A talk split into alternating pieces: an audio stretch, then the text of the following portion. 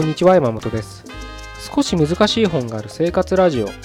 この番組は哲学書や草書などに興味ある方が私も読んでみようかなと思うきっかけを提供する番組です。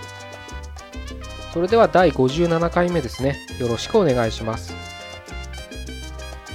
今日はですね損得感情ということに関していくつかお伝えしたいなと思っております。あの僕らはねついあの無意識的か意識的かはわからないですけれどそれは私にとって得なのかとかねそれをすることによって僕は損をするんじゃないかとかねそういった気持ち思考であの物事を見てしまう傾向があると思うんですね。前なんかあの YouTube で見たうんバラエティ番組だとあるアイドルアイドルかな？タレントなのかな？女の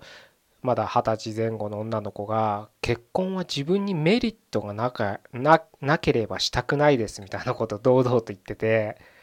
なかなかドラスティックな子だななんて思ってその動画を見たことありますけどまさにねそん、まあ、そこまでねあのドラスティックに、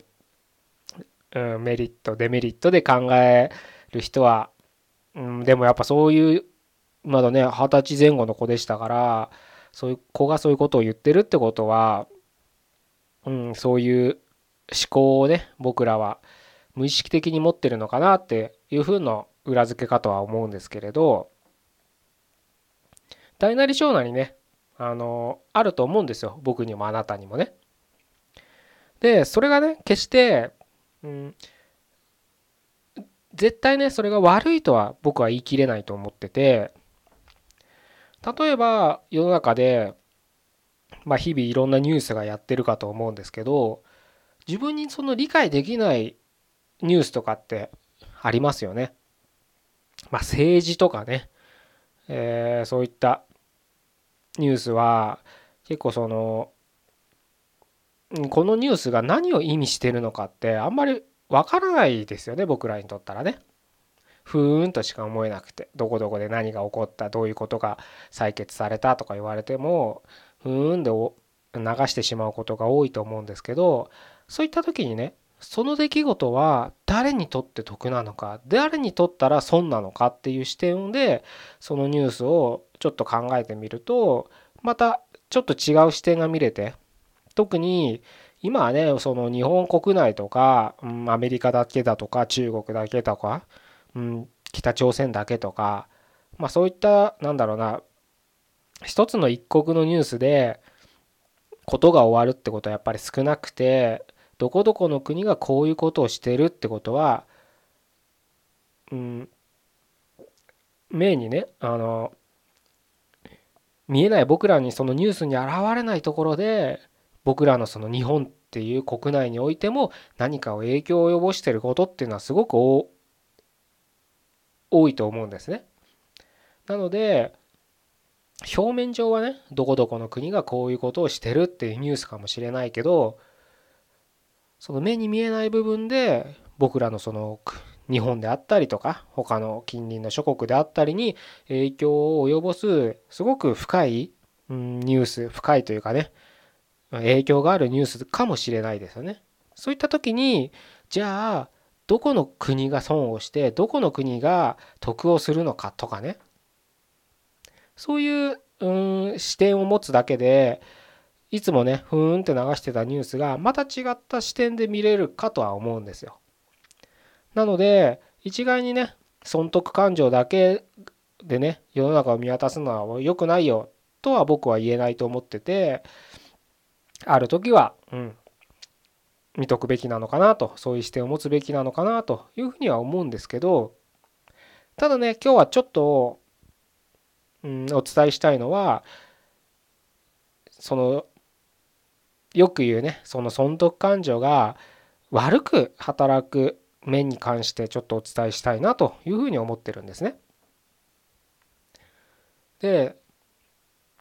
それがねうん僕のねこれは友人の例なんですけどあのその友人がね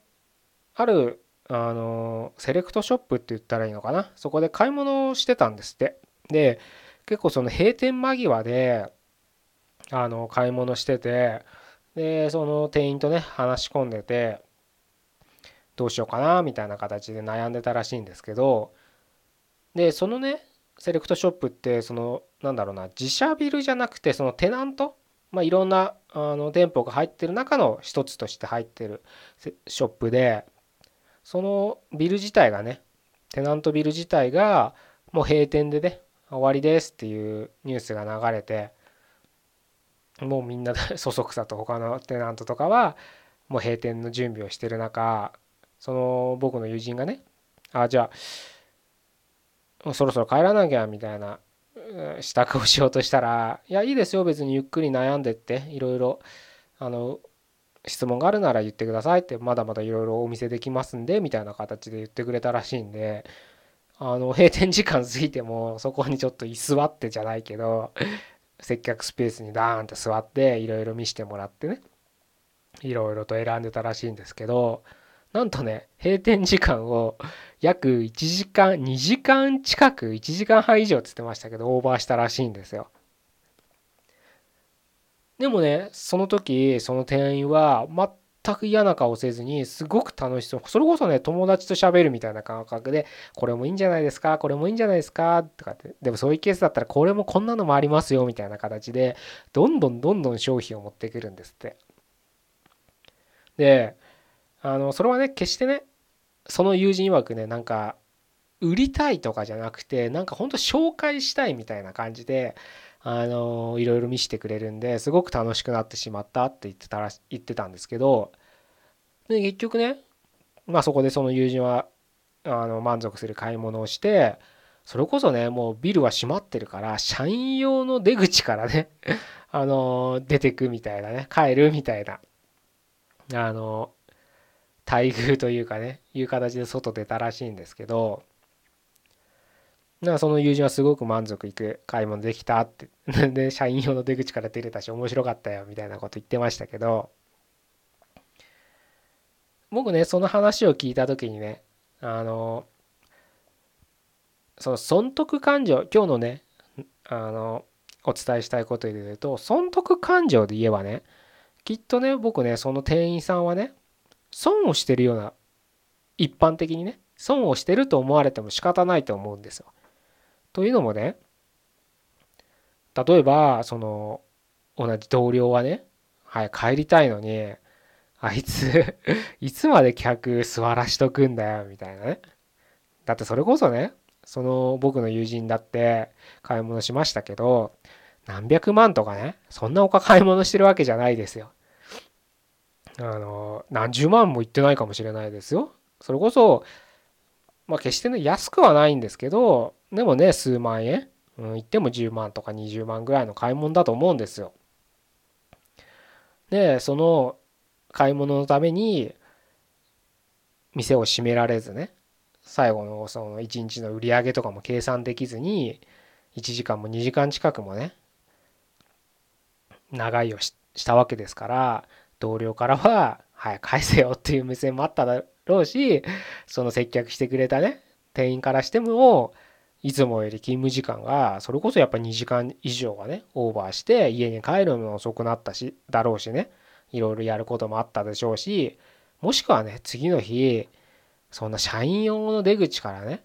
あのお客さんを返すとかってやっぱ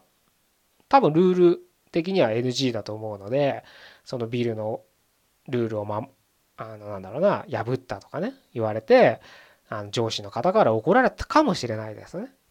そういうことを考えれば、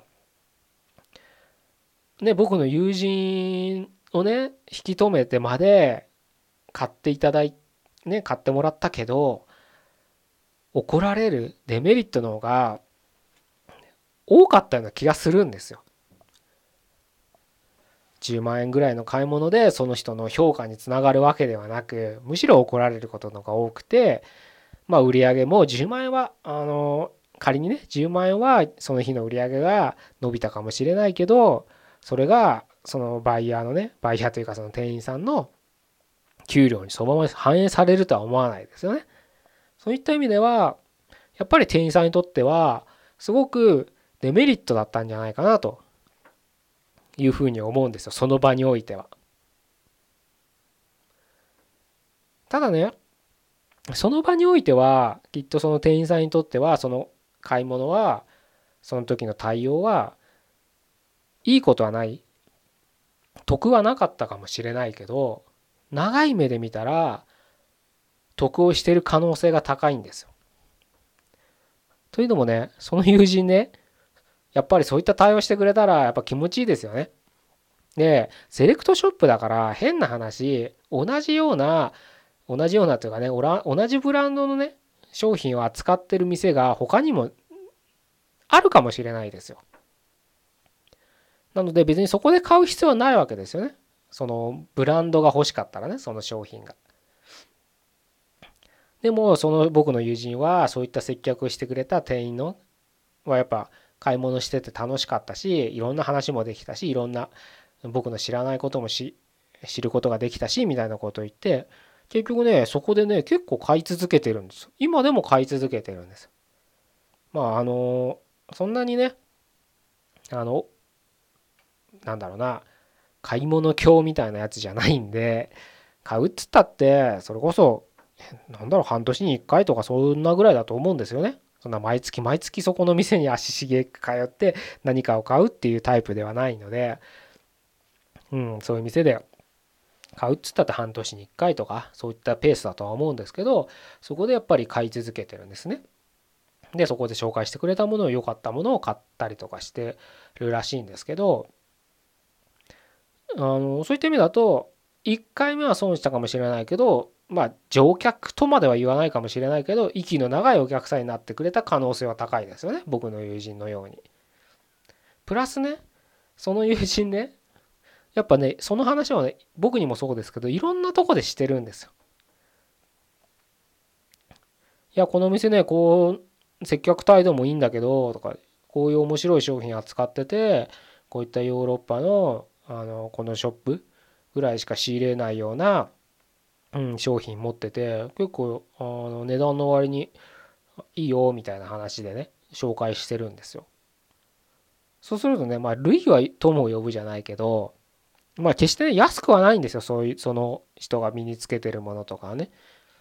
見ててもね。あの安くはないお店なんですけどただそういった人がね紹介するような人だから紹介するっていうか話普段ね話してるような人だから別にそういうのがあの値段まあ安ければ安い方がいいとは思うんですけどねただいいものはそこそこするっていうのが分かってる人たちが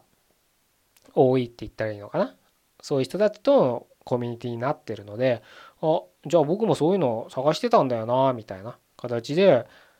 何人かねポコポコポコポコそこの店に行く行って紹介してるらしいんです。でやっぱりねそこであやっぱいいねあの店みたいな形でなんかそこでなんか細かいもの買ったり、うん、また新作を買ったりみたいなことをね聞いてるとまさにねそのお店その接客してくれた店員にとってはすごくメリットになってますよね長い目で見れば。まあよく言う口コミってやつかもしれないですけどねの口コミが広がってあのそういう乗客が少なからず数人数十人っていうどんどん広がっている。これってねあのそのはセレクトショップですけどいろんなねお店をなんだろう繁盛してるお店っていうのかな。うん。やっぱりこういう当たり前ないい好循環が生まれてますよね。どんな業界にせよ。なのでなんだろうな。よくビジネスで言われるのはその新規顧客をつかむのが一番コストがかかるって言われるじゃないですか。新しい最初のお客さんをつかむのが大変だ。だからそこには広告費がかかったりとかそれこそなんだろうなセールみたいなことをして上がりが少ししか取れないけどまずはその最初のお客をつかむためにあの手この手でねいろんな施策をするかと思うんですけれど一方ねもうねそういう好循環が生まれてる店っていうのは、うん、そういった初期にかかるコストっていうのはもう正直そこまで必要じゃなくなってるんです。それはあもちろんねビジネスをやっていく上では、うん、新規顧客っていうのは一定以上ねあの取り入れてないかなければいけないかと思うんですけれどただその新顧客の獲得コストが好循環で生まれてるからどんどんそのお金をかけなくてもお客の紹介また紹介みたいな形でどんどんねいい循環で生まれてってるんですよね。なので本当まっさらな新規顧客を獲得するってよりは、うん、あのコストはかからずにしかももうすでに既存のお客さんの知った中のまたそのお客さんっていう形でどんどんどんどんいい循環が生まれてってる。まさに最初は上司に怒られてテナントビルからも怒られて同僚からも「あんだあいつあんたくよ」っつってもう1時間も2時間も過ぎてんじゃねえか早く返せあの客って思われたかもしれないけど長い目で見ればすごくメリットのある接客だったんじゃないのかなというふうに思うんですよ。結局ねまあ今日お伝えしたいことは損得感情みたいなねことをお伝えしましたけど目の前の出来事だけだと損とか得っていうのはなかなか測り測れないものなんじゃないのかなというふうに僕は考えてるんですね。なんかそうだと思いません？今の僕の友人の接客してくれたセレクトショップの例もそうですけど、まあ、それはねいろんな場面で見ていただいたりあなた自身いろんなところで経験してるはずなんですよ。損得っていう面だけを今この場所で見たら明らかに損してるけどそれが違う形でメリットとして返ってくることっていうのはすごくね多いんじゃないかと。でそこに僕らは気づけてないだけであのというのもね結構今のそのセレクトショップの例で言えばすごくかん気づきやすいじゃないですか。あのお客さんがまた違うお客さんを連れてきてくれたっていうふうに分かりやすい例で分かりやすい例というかね分かりやすい形で見えるのでうんあのすごく理解しやすいと思うんですけど例えば今僕こうやってポッドキャストで喋ってるじゃないですかこれが原因で1週間後になんだろうななんか近所の八百屋がリンゴ1個サービスしてくれたっていうのはなんかつながる要素がないじゃないですか。なんかちょっと今のがいい例だったかどうかは分かんないですけどなんかねそういうことだと思うんです。結局今自分にメリットがあの受けてるのは実は1週間前とか10日前とか1ヶ月前1年前に自分がやったことの続きでメリットが来てるっていうのはほとんどわからないですよね。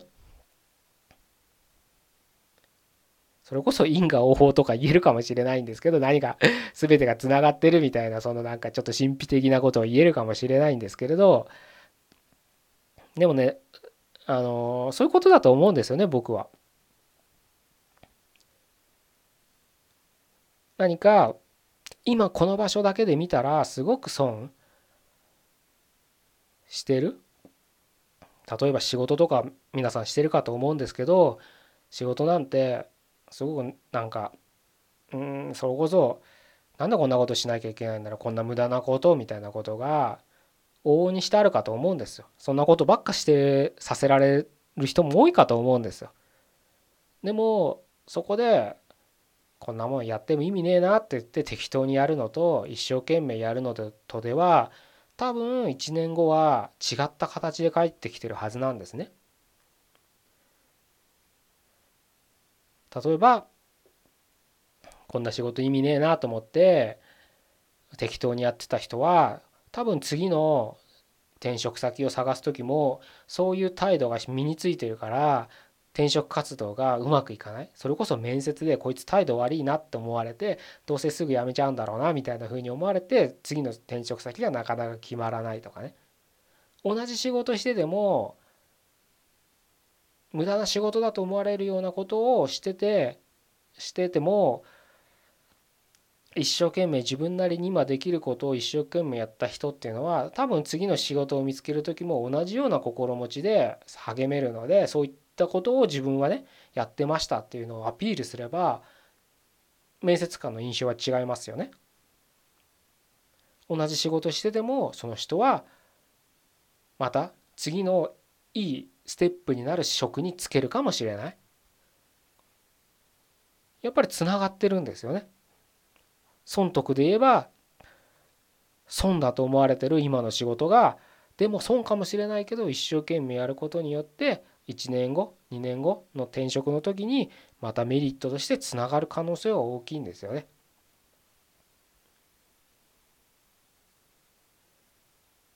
まあ結局ありきたりなことを言わせていただければ今目の前のことに一生懸命になれるかどうかっていうのが将来自分がね掴むメリット得っていうところに大きく起因するんじゃないかなというふうにね僕はその友人の話を聞いて改めて思ったので今日こうやってお伝えさせていただきました。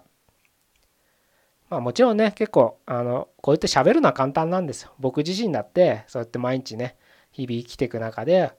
うん、今お伝えしたことをね実践するっていうのは難しいことだなっていうふうに実感してるんですけどね。